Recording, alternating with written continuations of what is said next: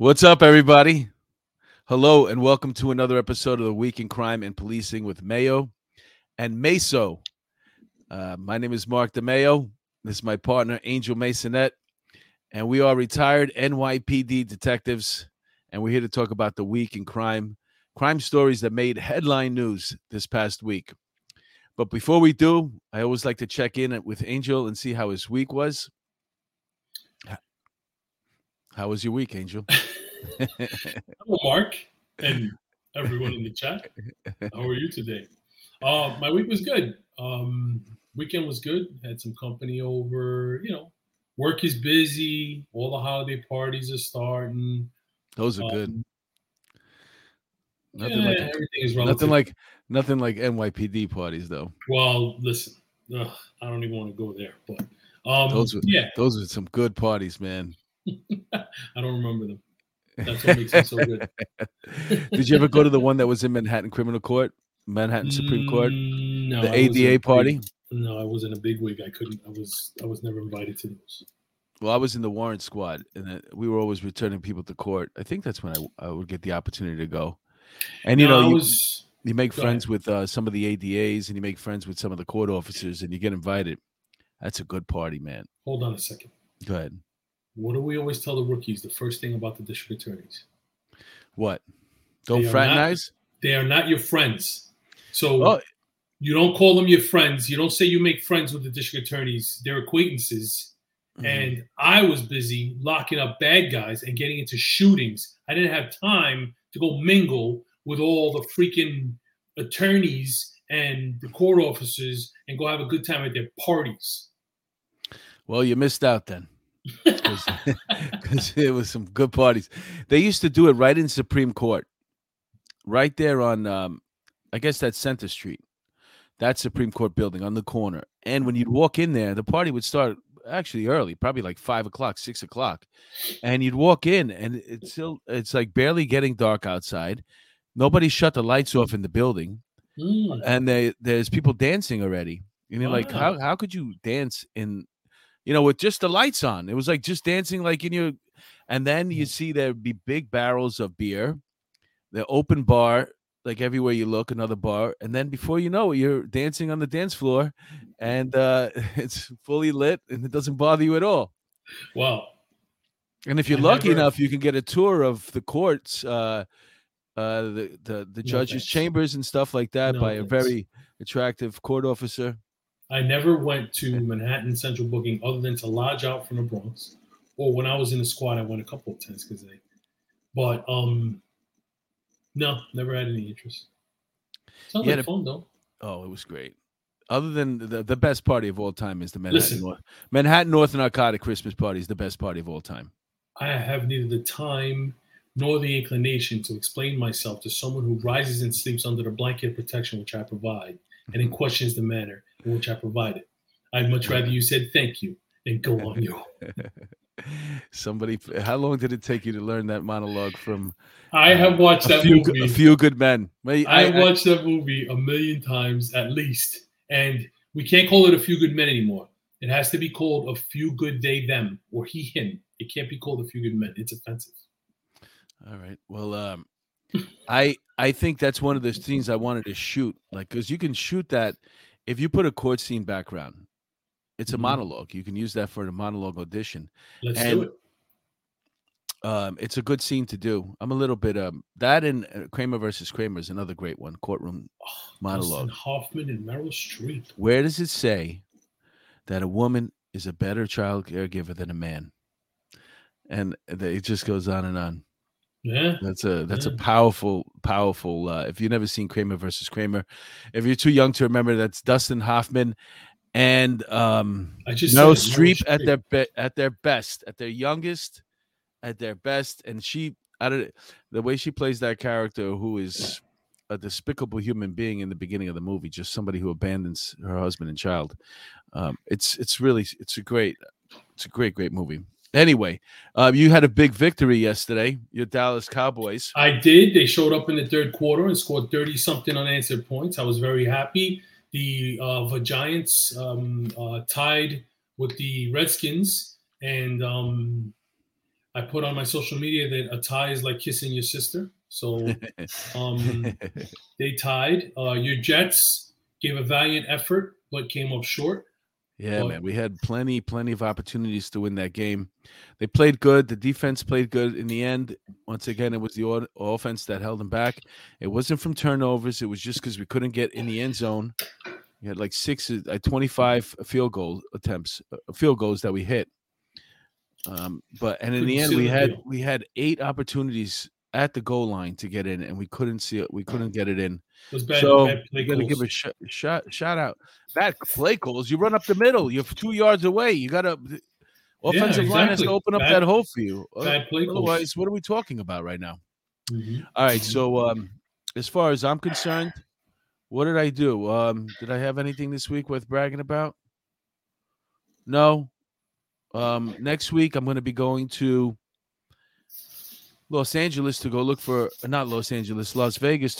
apartment or a house. Why were you going to Los Angeles? And I'm going to be leaving on Saturday.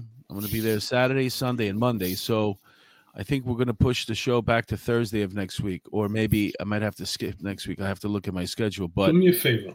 Don't make plans with my time without asking me. Okay, we're not there yet. Don't assume that you're going to move it to Thursday, because maybe I'm going to the barbershop Thursday. I know, but you know what it is? I love the people that tune into this show, especially the ones that tune into the chat. So I feel like I'm going to miss them if I go too long without them. Okay. Speaking of the people in the chat, let's say hello. Good segue, Mark. Ruth and Griffin. You missed Heather Whatever. Hold on a second. I'm starting from I'm at the top. I'm at the top too. Heather Whatever was first. At 04:47 p.m., which is incorrect, by the way. It's supposed to be 1647. We thank Griffin. We got Little Mermaid. Hello, Luisa. How you doing? Thanks for the support all the time. K.H. Walker. JoJo. Milwaukee Civilian. Early show getting me in trouble. I had to tell my boss I'm watching a law enforcement seminar. Who's that? Milwaukee Civilian, the wise guy. Who else we got? Peter Pranzo. What's up, LT? Welcome, hi, Luisa. Trudy Scott Wagner. The Rose of Spanish Harlem has joined us. Hi, Scott Wagner. There is a rose. Sergeant George Ishak. Hello. Hello, Sergeant Bill. Sergeant Bill's not here. And none of us are as handsome as he is. So people always get that screwed up. Well, listen, thanks for tuning in, George. We appreciate you. Yeah. I hope you stick around. We got a good show, too. Raquel Pranzo, hello, darling. How are you? You and your handsome husband are here. A little early Monday date night. Oh, George Ishak acknowledged you now. He said, "What's up, Mark?" So I guess he's on board here. Lorna McKenzie, single mama 4. Where have you been? It's been a while. I moved. I've been doing online classes and then the holidays. Welcome back. We missed you. You know, online classes has got to be a tough thing. It's not that hard if you're as smart as myself. I'm just talking about this. Something about going to, bringing yourself to a class and having to drive there or get to commute there, sitting in that chair, that uncomfortable chair, and paying attention for a little while, as opposed to being in your house and thinking, oh, this is going to be so much easier. Ocean Girl 505. Where's Bill? Bill will be on. He'll be joining us in about 3 hours. So, stay with us, and we'll be introducing him in about 3 hours. But wait, hold on. We gotta say. It blows my mind. It's okay. We so got annoying after nice. Over a year. We gotta say hi to Barbara Bazin. Barbara Bazin is in the free state of Florida. Hello, Barbara. Say hello to all your folks over there at the last stronghold of America. You in Texas, over at, in Florida. Say hello for us. Who else do we got? Maui Swift. Hello, Maui Swift.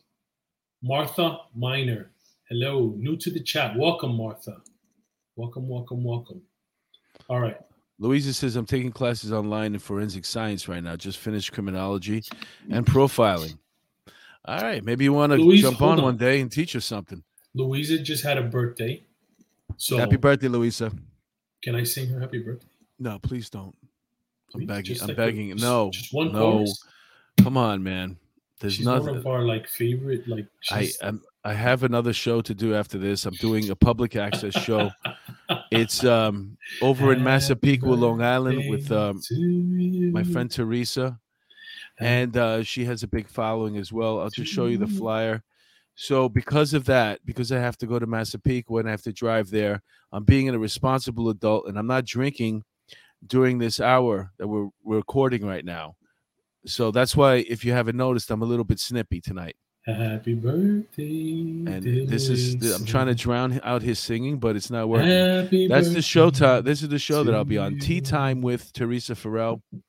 And it'll be on tonight on Optimum and Saturday at noon, I think, on Optimum, if you got Optimum Cable. And there's a host of other places you can watch it, including YouTube, Facebook, Twitter, Twitch, Roku. Tea Time with Teresa Farrell. All right, are you done with your singing? Can we get back to the show? I am. We got Easy Like Sun Morn. Hi from Ohio. I don't know who you are, but I love the channel so far. Thank you for joining us. Nadia Kusan. Hi, Ottawa here. Italian Heritage. How you doing?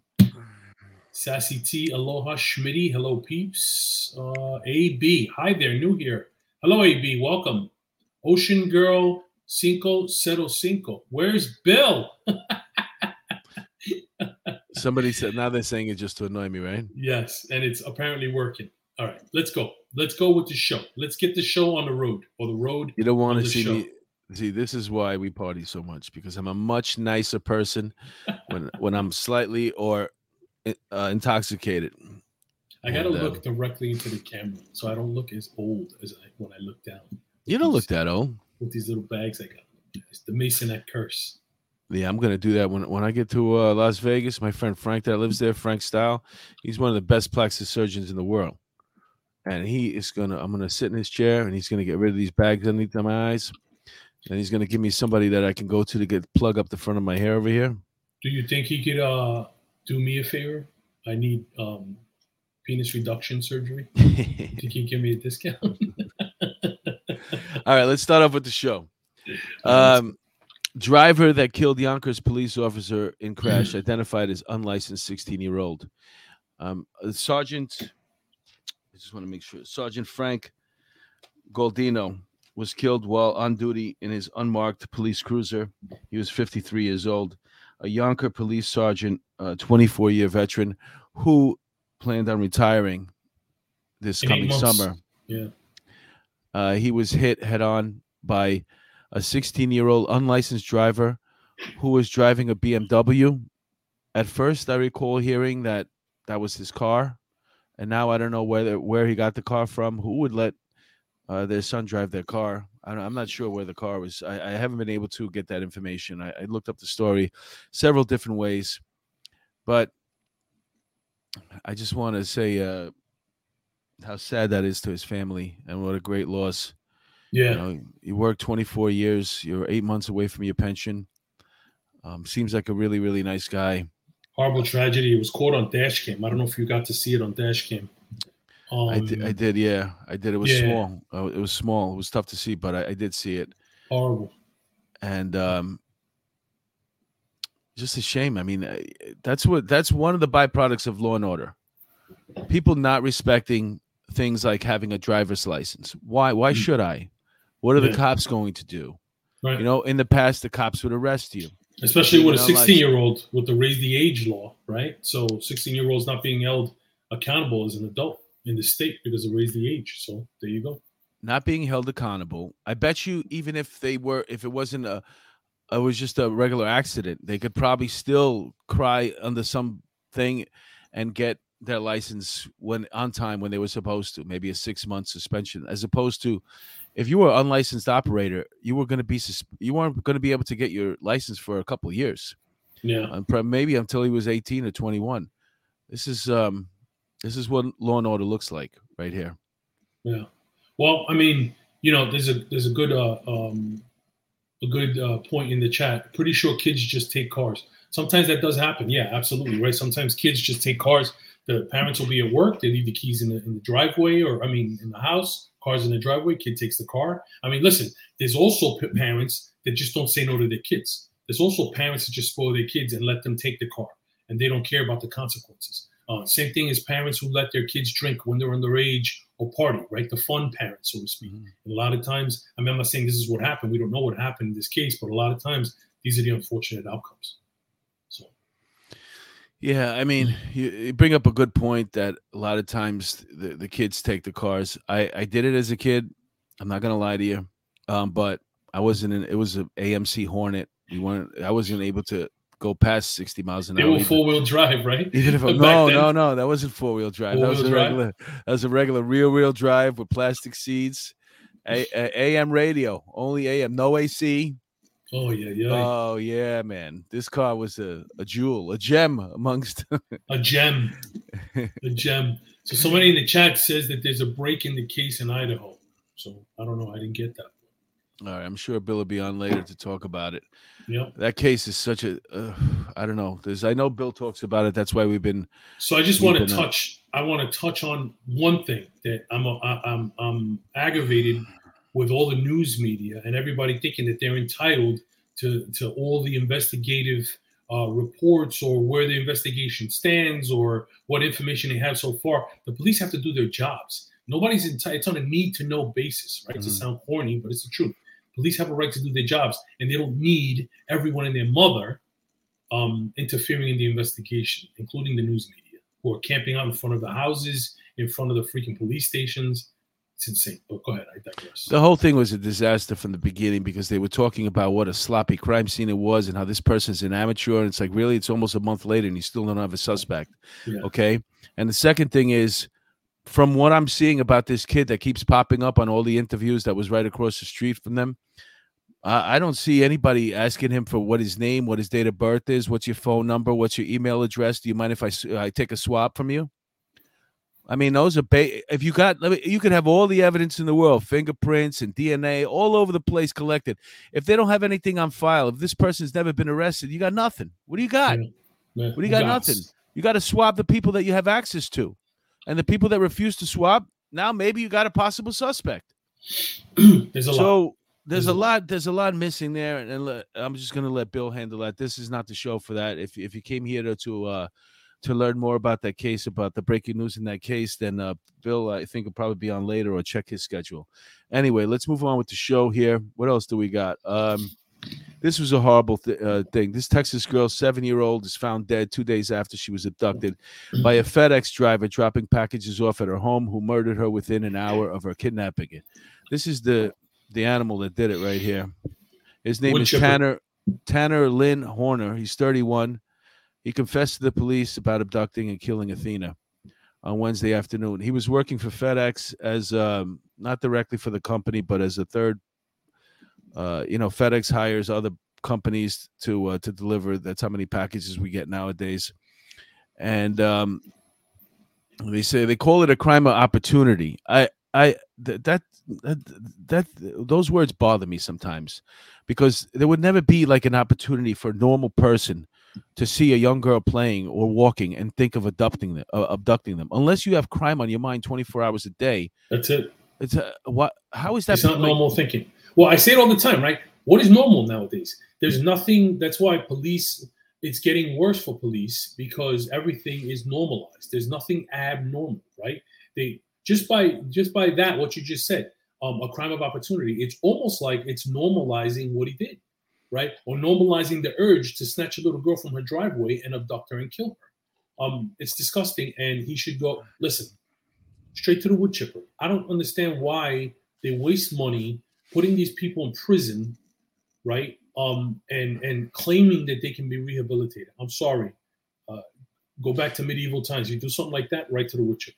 There's certain things, I agree with you. There's certain things that need to be changed in our law. And one of them is this not guilty plea, even if we have video. If I see you committing the crime on video, why are we accepting a not guilty plea? Just give me a not guilty with an excuse. And then let's hear that. But you're guilty. I just saw you do it. Mm-hmm. Guilty with an excuse. And another thing is we're withholding this person's name, the suspect's name, because they're underage. 99% of the crimes that I hear about nowadays are kids that are underage. Those are the ones that we should look out for because We don't suspect them as being criminals. The kid looks like he's 14, 15 years old, and now he pulls a gun. I want to know this face if he's in my neighborhood. We have to stop protecting them. Yeah, if you commit a felony, a violent felony, all bets are off. All bets are off. That's it. Put his name out there. Put everybody. Like, remember back in the day when they would have the police blotter and you would see people's names and the crimes they committed in the local newspaper? Do that for everybody. Blast it out. Do it for everybody. And savage. Wood chipper for the savage. Where are we in the chat? I just want to see if anybody commented on that. Horrific crime by contractor. Savage, Lieutenant Peter Pranzo. I see. Civilian hey, who? What? What's that? What happened? Milwaukee civilian. Hey, Mark, can you tell us more about the Idaho murders? Yeah, you know what? I'm not. You're a very funny person, Milwaukee. You could tell that I'm a little bit annoyed tonight, and this is why I indulge. Because I don't walk around happy all the time. I'm not a giddy person. Why not? You're handsome. You have a beautiful set of hair. You're moving to Vegas. You have a beautiful girlfriend. I'm a moody person, man. But when I do the show, I usually have a nice drink set up, and I'm not. Tonight I got to hold out for some reason, and I don't know why. I just I'll feel better later. But. K.H. Walker mentioned something about the Balenciaga thing, which I never heard of before in my life, because in case you don't know it, in case you're always wondering where I get my fancy shirts from, Target is where I do all my shopping as an adult. Anybody who spends more than $30, $40 on a shirt is a moron, and that's something that took me a lifetime to, well, you get special things with police things on them. But this Balenciaga thing... It's not all I wear. It's an interesting case of... you know, finding out where that there is probably some type of not out of reach, but some real pedophilia going on in Hollywood, in those trenches. Anybody who went to Hollywood years ago or came to New York City, a lot of these people they would be, like you said, putting the wood chipper in their neighborhoods where they grew up, because they had these ideas that they couldn't hide anymore. And they found Hollywood, and then, you know, they're looking for and searching for other people, because they're probably alone in their head, and they're like, "There's got to be somebody else that feels this way." And they have this whole underground thing going on where they probably sit and laugh at us. Oh, look at all the people buying our shirts and our handbags. Meanwhile, all we really are is pedophiles. Yeah, you know. Yeah. And well, we had a. My thing, I'm sorry, I didn't mean to cut you off. My thing about it is it's amazing how all these YouTubers and all these people all of a sudden now they're bringing up all this Illuminati like craziness and the pedophilia. Where were they 2 weeks ago before the story broke? I think there's a lot of stuff out there. Balenciaga has been around for a long time. One of my favorite people in the world, being sarcastic, Cardi B, puts him in her filthy rap songs all the time. Where was everybody invested, you know, looking at Balenciaga and their craziness before this happened? I don't understand. This stuff has been around for a long time. Now, all of a sudden, everybody's latching onto this, and they want to make a name for themselves. And they're on their YouTube channels or their social media, you know, talking about all this subculture and all this craziness. Where were you 2 weeks ago? I don't get it. I don't understand how all of a sudden it becomes, you know, meat on the bones, so to speak. Yeah, I don't think these people have family on their mind. I don't think they care about their families. A lot of these things, these people, they're sole entities. All they care about is themselves and people who share the same interest in that and what they do. And what they're interested in is not what 99.9% of the population feels. Yeah, I agree. Use the dollars that would house child killers or on DNA testing in cold cases and fry these CUNTSs. Okay. Mm. Yeah, that's you took us off track there with the Balenciaga thing, but it brings up a good point, because I just read that thing about mental illness here in New York City. Whether Angel wants to believe it or not, it seems like there's a lot of crazy people out in the subways and in the streets. Mayor Eric Adams wants to do something about it. He wants to involuntarily hospitalize mentally ill New Yorkers. The only problem is who's going to be tasked to do that, and that's a big problem. Plan. Test tense relationships between NYPD and ill people, mentally ill people. I work in a program called CIT. I've mentioned it all the time. It's called Crisis Intervention Tactics. And the NYPD members of the service, police officers have to go through this training. Uniform members of the service have to go through this training. And it's how to handle and deal with people who have mental illness. That being said, only, I don't know, less than not even half the department has been trained in this. And we do it every week. And we used to do it twice a day. It's a lot of people to go through this training. In the meantime, this guy, by the way, I just want to point out one thing. Is that an earring he has in his ear? It certainly is. Or is just a dot on the screen? No. How do you feel about that? About a grown man, an adult, somebody who's supposed to be in the position of being a mayor of any city, with the exception of maybe San Francisco, and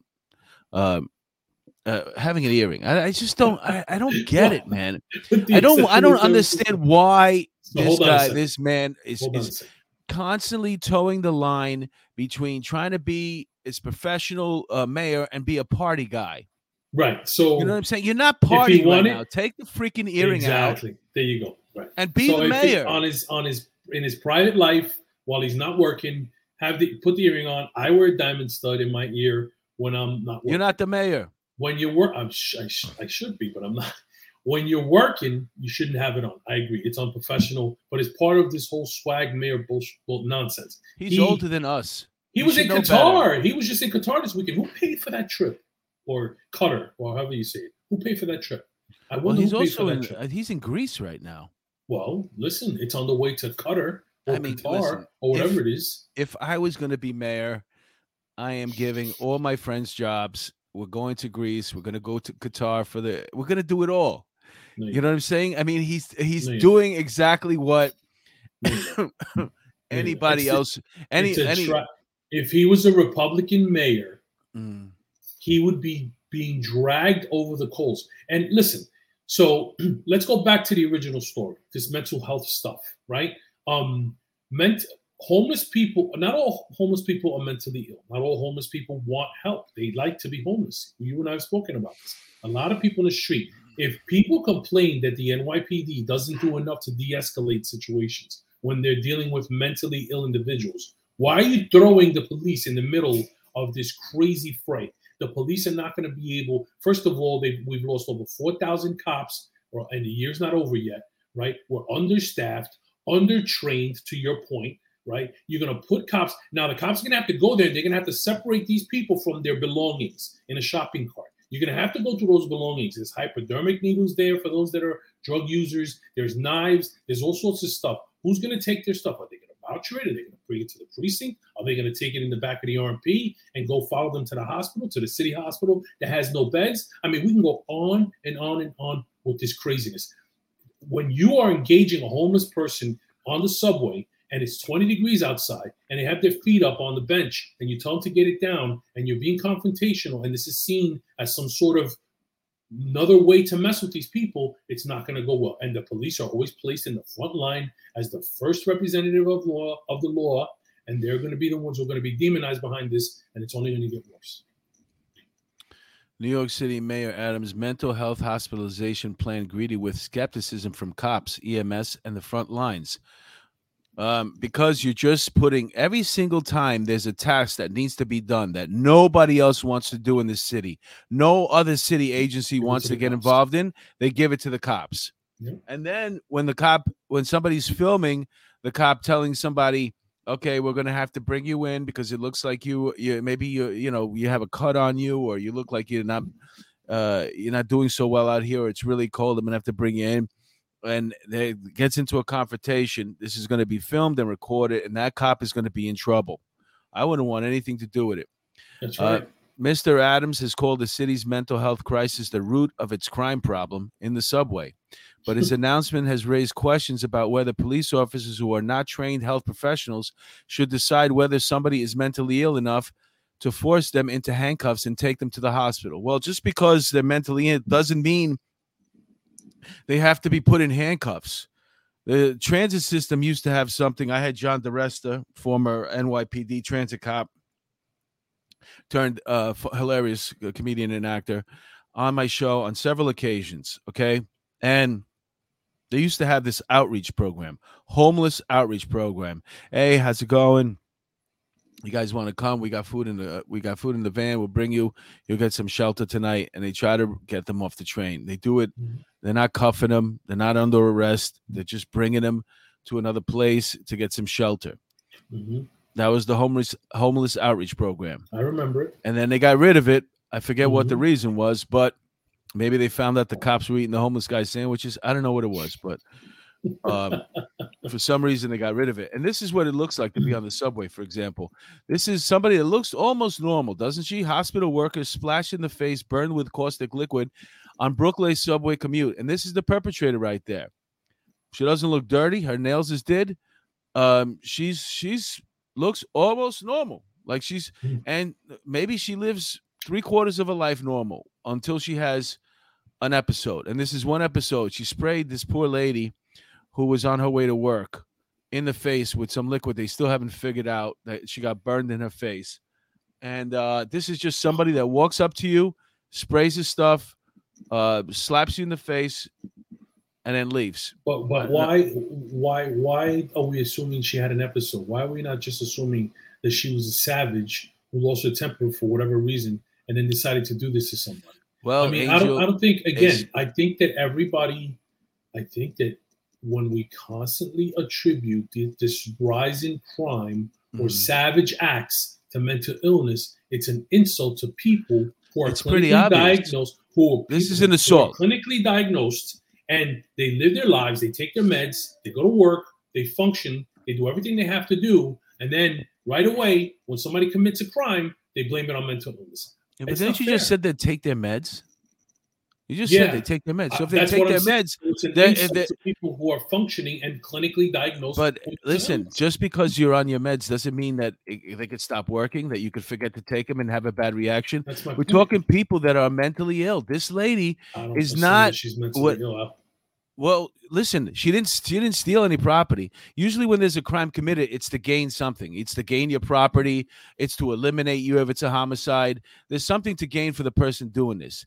Other than the satisfaction of watching somebody's face burn, which if that was your intention, then you'd have to be mentally ill. Don't you think that that's an evil trait, that you have to be slightly mentally ill? Evil. Okay, so there goes. Evil doesn't necessarily mean mental illness.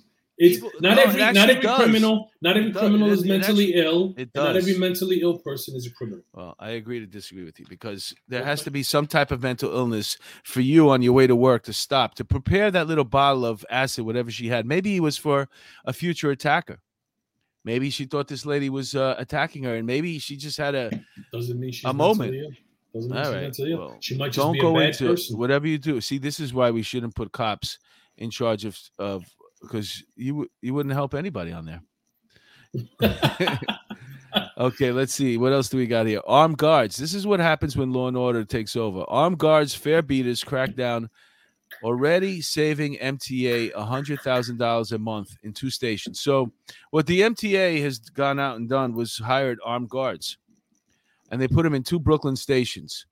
And in 2 months, they saved the MTA $100,000. And people jumping. So that's how much extra money the MTA have gotten just by putting armed guards that aren't cops at these stations and having them just stand at the turnstile as a deterrence. And obviously cops just can't stand at one spot. You have a radio. Now they're using the phones to get calls to go to other areas of the subway. But for the most part, if you stood there, you'd probably deter a lot of people from jumping. Mm-hmm. The average person. Then you have people that are not mentally ill, but just want to fight with cops. I think that having guards is probably a better idea than having cops, because the people understand that cops can't do anything, right? That their hands are tied. And every time they put their hands on somebody in the subway, they're remember the churro lady? Remember the lady that was locked up by the two cops for selling her churros in the subway last year? Everybody blamed the cops, but cops have directives, right? Cops are pawns in the big chess game. If they're given an order to go out there and do something, they're going to do it. if you have guards that are armed and they're standing there, people are probably more deterred from guards than they are police, to be honest with you. I don't know. Maybe tell those people. I can't explain it. I just watched a video of one of these. It wasn't a smashing. It was just one of those things where they go inside a store. They ran inside an Apple store, two or three of these boys, and everybody's told to stand back. Like the security is actually holding people back so they can steal, and they're just recording them. At least they're recording them. But you know, they all fit the same description. They're all the same height, skinny. The jeans are falling down past their ass. They have a double mask and a hoodie on and a hat underneath it. So you want to talk about the greatest cops in the whole world. They're the ones somehow finding out who these people are. You know? Like, how can you this mask thing that they're talking about? They should eliminate masks. They should just get rid of them. You're not allowed to wear them anymore. It's never going to happen. COVID's done. And if it's not done, stay home. No more masks. Yeah. I mean, listen, it's never going to happen. And all it's doing, like to your point, is giving criminals more cover. It's allowing them to cover their faces and go and commit crimes. Show me a video of a bodega robbery or a shooting on the street or an armed robbery in the street, and every single perp has a mask on. Every single one. Every single one. I don't think...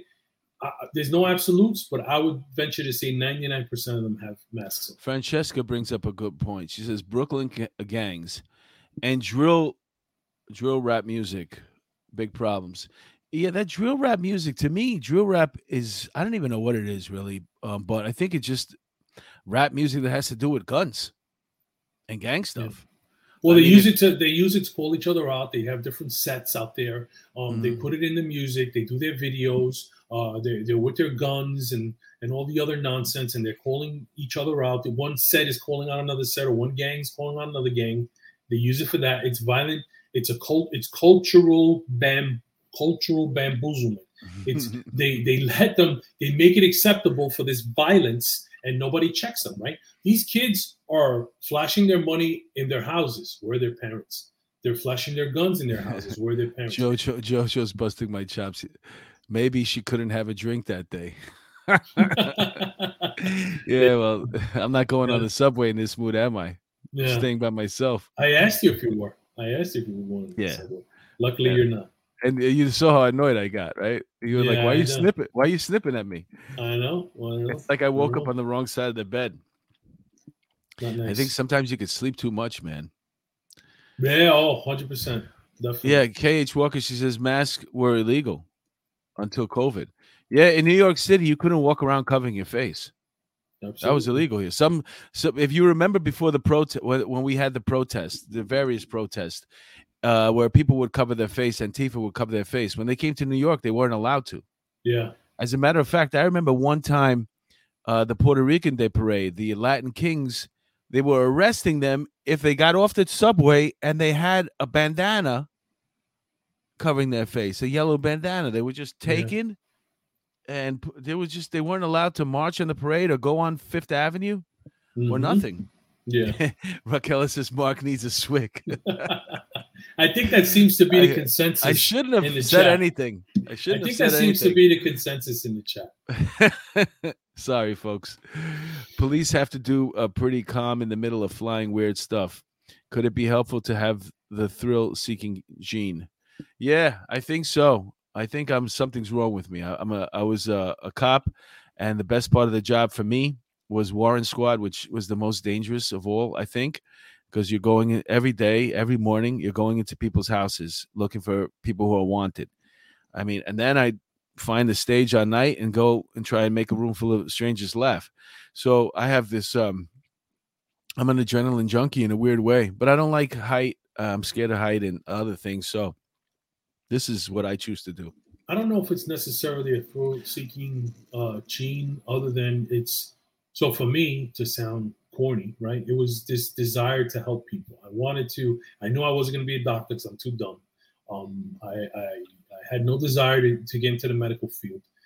I didn't want to be an EMT because they got paid worse than cops. So my thing was I wanted to be a cop and help people. Being a kind of an alpha, right? I can say that. definitely. It's unfortunate that that's, you know, a four-letter word nowadays, right? You can't say that. You can't say you're an alpha male, or, you know, you're masculine, or you want to protect people, because people get offended. Nobody likes alphas until it's time to do alpha stuff. It sounds pretty corny if you ask me. I was walking by. Listen, I was walking past the car one day, and it was parked like at a hydrant. They didn't have any summonses on it. And then I looked in the window, and there was a parking plaque there, NYPD parking plaque. And I said, how do I get one of those? And they go, oh, you got to be a cop. So I said, you mean if I get one of those plaques, I could park anywhere? And they said, yeah. So that's why I joined it. Or social media. Now they have social media accounts dedicated. Oh, I know. Yeah, I know. Now I'm following cops around and taking pictures of their cars with plaques in them, violating the parking regulations of this great city of New York. Francesca, she says, I'm a recruit. I think it's danger, risk, but large reward. Wait, it just went up. Large reward. Knowing justice will come. Yeah. I mean, that's. Wait a minute. Don't listen. Francesca, hold up. Cover your ears for a second. Don't be that guy. Just between me and Angel and the rest of the chat. Stop. Francesca, just go like this. Listen. Francesca, don't listen to him. She thinks justice will be served. Listen. Okay, you can uncover your ears now, Francesca. So, Francesca, listen. You have the right idea, and that's what you got to keep. That's what you got to hang your hat on. Keep wanting to serve justice for people who can't. When I worked homicides, my thing was always right. We have to be the voice of the voiceless. We have to speak for the victims. That's why you do your job. Keep that mentality. Keep going. Hopefully, the tides will turn. Patricia Burns, Mark, you look like you should be on Flight of the Conchords. I wish. Those guys are brilliant. Those guys are hilarious. I know so. Okay, let's go back to the stories. I can't believe how far we are into time. We got so many more stories. But so they caught one of the people that were responsible for it was a rap group called Migos. And Migos had a rapper in there called Takeoff. He was the youngest of the three. Migos changed rap music.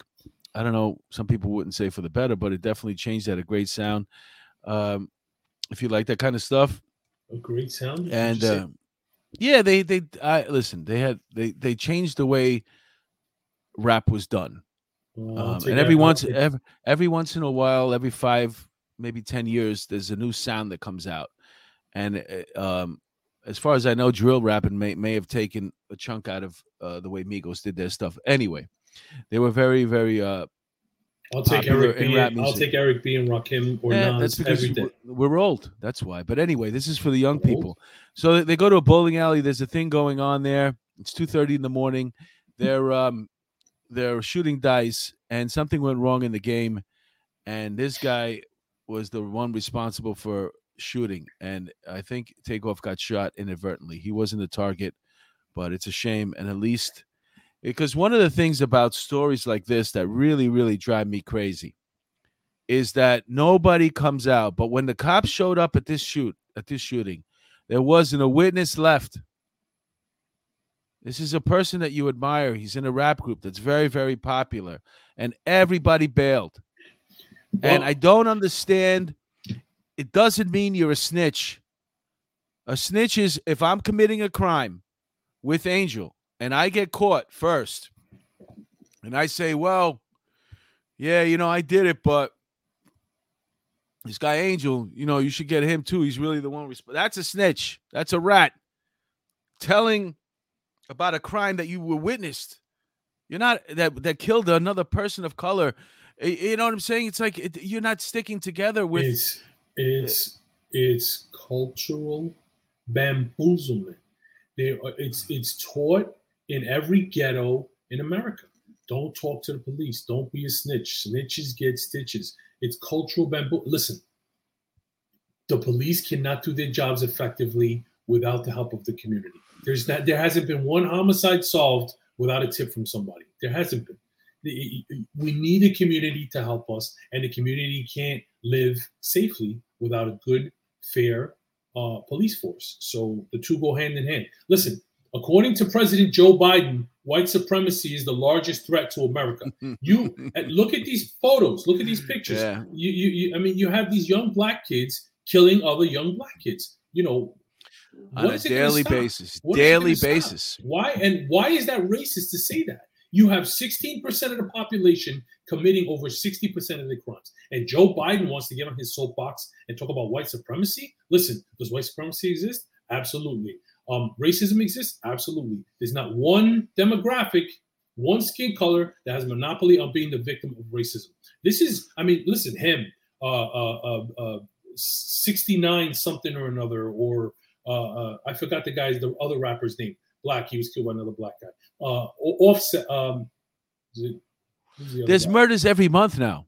Yeah, but I'm talking, like these rappers. The one was eating in the chicken spot with his girlfriend. Yeah. She puts it on social media. Boom. Every single month. He goes and gets killed. I mean, Nipsey Hussle, right? Another one. He was trying to help the community. Gets killed by another black guy. You can go. I mean, it's we can go every month there's another rapper, and they can't even travel. They can't travel anymore because you can't even go and be a rapper and go to L.A. The guy Boozy, I was watching him being interviewed. You'll get killed. They'll rob from you. Diana S. She said, "I'm a retired trauma nurse. I'm grateful I can listen and be educated by cherished heroes. My son's a nurse too. He works in the ER, so I definitely respect you, Diana S." Thank you. Let's keep going here. We got a lot more stories. Christopher Christensen, principal who jumped to his death at Disneyland, was facing child endangerment. And this is where the law goes completely off the rails. And once again, we need to do something to adjust this. This guy was a high school principal. He got into a fight with his wife, which he loved. They said, if you read it, this is his suicide note. He posted it on Facebook. This is my wife, Marlena. Yes, you heard me correctly. Most of you don't know this, but we privately married 3.5 years ago. Marlena and I love and adore each other, and our relationship has been amazing up until recently. Unfortunately, 2 weeks ago, she and I got into a heated argument at home and in front of the girls. The girls are, I think, her daughters. During this heated argument, Marlena, I don't know, I haven't heard from her whether she regrets it or not, but she called the police. And following protocol that came to fruition after OJ and that domestic violence catastrophe, that we had to fix it in some way, but maybe the tables have tilted in the wrong direction, some would say. But this is a guy, he never hit his wife. He never struck the kids. He wouldn't even think about it. He wrote like a 3-page suicide note. It'll break your heart, saying goodbye to everybody. He was in fear of losing his job. His whole life, because of this one phone call, was turned upside down. And we all know that things would have gotten better. But at this point, if you're a type of person who you're doing everything by the book, you're living your life literally by the book, trying to do everything right, and then you get into an argument with somebody and they call the police and you wind up getting taken away from there, they won't listen to anything you have to say. They have to follow this protocol. There's no room for discretion. Whenever there's no room for discretion, that becomes a problem for the police. Well, that to me, that was a mentally ill person. There had to be something else that triggered. I think you're mentally ill. I'm certain. I really think you're mentally ill. But there had to be something else, right? This guy just didn't decide because he was locked up and you know, he was placed on leave from work that now all of a sudden he's going to kill himself. I mean, God rest him, right? I mean, who knows what goes on in these people's heads, right? It's so sad. It's a permanent solution to a temporary problem. Again, and I've told you this before, my first partner committed suicide in 1996. It's nothing to joke about. It's a horrible, horrible thing. But there had to be something else going on. There had to be something. I teach active shooter protocol and workplace violence to my employees in my new job all the time. And part of it is when the tips come in or when you see signs of suicide or that people are talking suicidal thoughts, you got to get them help. You got to take it serious because this stuff is, I mean, listen, it's a horrible, horrible thing. Unfortunately, in these cases, they're usually looking out and trying to get help for the victim in the case, the person who called 911. And the other person is just discarded. Yeah. And this is a guy, and I've seen it. We talked about hard, my old sergeant, Michael Amiri, may he rest in peace. He committed suicide, and he was somebody who told you, based off of a conversation, that we had a mutual friend in common that was gotten arrested. He was no longer working with us. He was far away from us. It was several years after he stopped working for us, but that guy got jammed up. And he said, if that happened to me, I'd kill myself. And now all of a sudden, you're in the same situation. You never did nothing wrong. Your whole family is proud of you. And now your name is in the paper. Okay, so some people are going to handle stress differently. And I don't know whether that's a mental illness or not. If you're living your life according to plan, you have to give a little leeway for, God forbid, things don't go exactly as planned. And if that guy would have given himself another day or maybe talked to somebody, maybe somebody could have talked him out of it. But my heart goes out to that family and those two girls that lost their dad or stepdad. Let's keep moving. We're running out of time. Fugitive gets rude awakening when he comments on police department post. What happened was he was on this top 10 list of people that were looking for in Rockdale, and then all of a sudden he checks it the following week, and I guess they took him off the list and they added somebody else who had a more violent crime. So he comes back and goes, hey, what happened to me? I was on this list last week ago. And the cops responded by, you are correct, you have 2 warrants, we're on our way. And they wound up catching him. And then, you know, the funny thing is, if you look at his Facebook post, he's wearing the same exact hat as he got arrested in. I always say that if they weren't stupid, we wouldn't catch them, and that's a perfect example of somebody stupid getting. Oh, this is we the show went by so fast, but we didn't get a chance to show any video today. Video, please don't show it. Anyway, and I won't show the video, but even the video I have, it doesn't show the impact of the fall. NYPD detective falls from helicopter. They blur out the fall. I have a picture of the aftermath. He broke. It was a compound fracture. Yeah, it's pretty bad. Yeah, compound fractures, that's when the bone comes through the skin. So those are pretty bad. He only fell from 20 feet, but if you were preparing for that jump, you'd probably survive it. It's only 20 feet. Well, what? I could. Maybe not you, but... Yeah, you could. Yeah, right. Yeah. Let's keep going. Well, anyway, that was a training thing at the NYPD Police Academy. That's how they learn ESU, how to scare, get onto and off helicopters. And I'm sure... it's probably not the first time it happened, won't be the last, but it is a gruesome injury, and it was caught on tape, and that's why it's a big deal. Let me see. There's so much. Which one is this one? San Francisco supervisors vote to allow police to use robots to kill, which it's just the stupidity behind several agencies. First of all, everybody's like, what are you thinking, right? How could you you won't hire police officers, but now you want robots. But there are only certain situations where you would use these robots. Barricaded, like that, the school shooting in Florida where the perp was barricaded. That's how they got the guy who killed the 5 Dallas police officers. They got his ass with a robot. Yeah, so I don't understand what the big deal is. They have to have these town hall meetings and constant discussions about it. And the truth is, they're only going to come out in certain situations for another couple of years. And then before you know it, the whole department will be... That's the rub, right? Yeah, there, yeah. Right? They're not talking about arming them with handguns. They're talking about just using, I guess, explosives in certain situations. What else do we got? Mexico issues arrest warrant for U.S. citizens accused of killing her. Okay, remember last week we talked about Shanquella Robinson. She was on a vacation in Cabo, and her friends beat her up and killed her. Those aren't real friends, by the way. And now at least Mexico has issued arrest warrants for the people. They didn't catch them yet. They got to extradite them and bring them back there. But at least it's run. You think they're mentally ill when they killed her? No. I think that was on purpose. And not only that, but one of them was supposed to be the one that beat her up the most was supposed to be a transgender. Okay, but why? So it's a man. Mentally ill? Because this was an action that was taken against somebody they know. Something happened. And I don't think they intended to kill her, but they beat her pretty bad, and she wound up dying. Florida man arrested. Okay, Doc. Allegedly trying to rob a Walmart on Shop with a Cop Day. Now, listen. Some people have bad luck.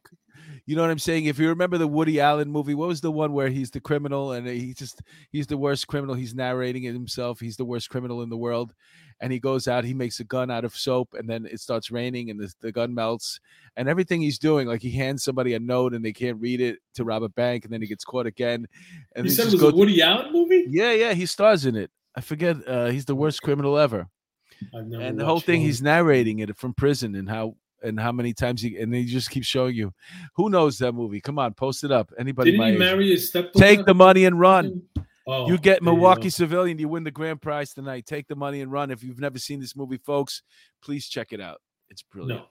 No, I won't watch it. Why? Because I don't like Woody Allen.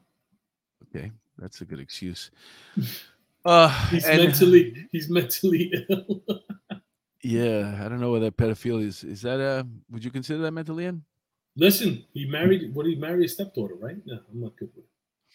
All right, speaking of mentally ill, Chris Christie, the former governor of New Jersey, has a niece, and she took an early flight on Thanksgiving morning, and maybe she didn't get her drink in her too, and she was in a bad mood, but she got on the plane, and she started questioning some Latino people there, asking if they're smuggling cocaine, which, by the way, I mean... You know, it is a legit question. I'm kidding. It's not something that you ask anybody. She's obviously high off a gourd right now, and she's being a wise ass. So when they try to get her off the plane, she starts biting, kicking, and scratching. And to top it all off, what makes she was on Spirit Airlines. You got to be a pretty despicable character to get kicked off Spirit Airlines. At least, but the one good thing about getting kicked off of Spirit Airlines is at least you don't have any luggage. Because if you bring luggage on Spirit Airlines, you're a moron. They're going to charge you $65 for your bag. Right, exactly. Oh, yeah. That's a bad... All right, we got to wrap it up here. Can I ask you a question though real quick? Go ahead. Why did they have to say that she was Christie's niece? She's the one who brought it up. She said you're all going to... Why did the media have to put it in there? What it's part of the... When you go and you take an arrest report, Angel, I don't know if you remember this, but they're probably going to ask you what happened. And they say, well, she also said after she punched... Why does the media have to make it a headline? Why not? Why not? Why did they have her picture there? What does Christie and his... I looked for a picture of her. Sloppy ass have to do... Hey, why do we have to have his picture? Listen, don't make fun of him because he's off weight. That's not nice. No. He's sloppy. You could be a big... Dude, I'm a big dude and I dress nicely. You don't have to dress like a slob. Listen, my point is, he looks very... I would love to. There? I'm not gay at all, but I definitely like to hug him. He looks very soft. God. Let's finish this up so you can go have a drink. But one of the things I was going to say is I was looking up her picture because I'm saying to myself, this sounds like the behavior of a very hot chick. There's hot chick crimes and there are ugly chicks crimes, and this is something like that. She ain't hot. I'm telling you, you don't be surprised. But her name was Epstein. Her last name was Epstein. Mary Goldstein decided to join us because she did not look at the flyer and see that we were an hour earlier. So I'm sorry, Mary Goldstein. And we're about to check out. Sorry. I'm sorry. Well, you're going to have to watch it in the repeat, but I got to go because I'm actually coming out to Long Island, Mary Goldstein. I'm doing tea time with Teresa Farrell and in Massapequa, so I got to get out there. And Lord knows there's going to be a lot of traffic. So to the people that joined us in the chat tonight, all of you, I just want to say thank you so much to Raquel Pranzo, K.H. Walker, Mary Goldstein, even though you showed up late, Squirrel Sandwich, Diane S., Heather, whatever. Even though Angel refused to acknowledge you, he probably didn't see you at the top of the page, but you know that I did. I said hello. Okay. Lorna McKenzie, Milwaukee Civilian, great jokes tonight. Once again, you hit your stride. One last joke from Milwaukee Civilian. Soon ye, the heart wants what the heart wants. Woody Allen. Woo. Peter Pranzo. Thank you for joining us. Patricia Burns. Little Mermaid. Can't forget her. Yes, Little Mermaid. Louisa. Birthday girl. Happy birthday. All right, folks. That is our show for tonight. I'm going to have to end it a little bit early because I got to get out of here. But once again, if you're not doing anything Squiggy. Saturday morning, Saturday, what? What does that mean, Squiggy?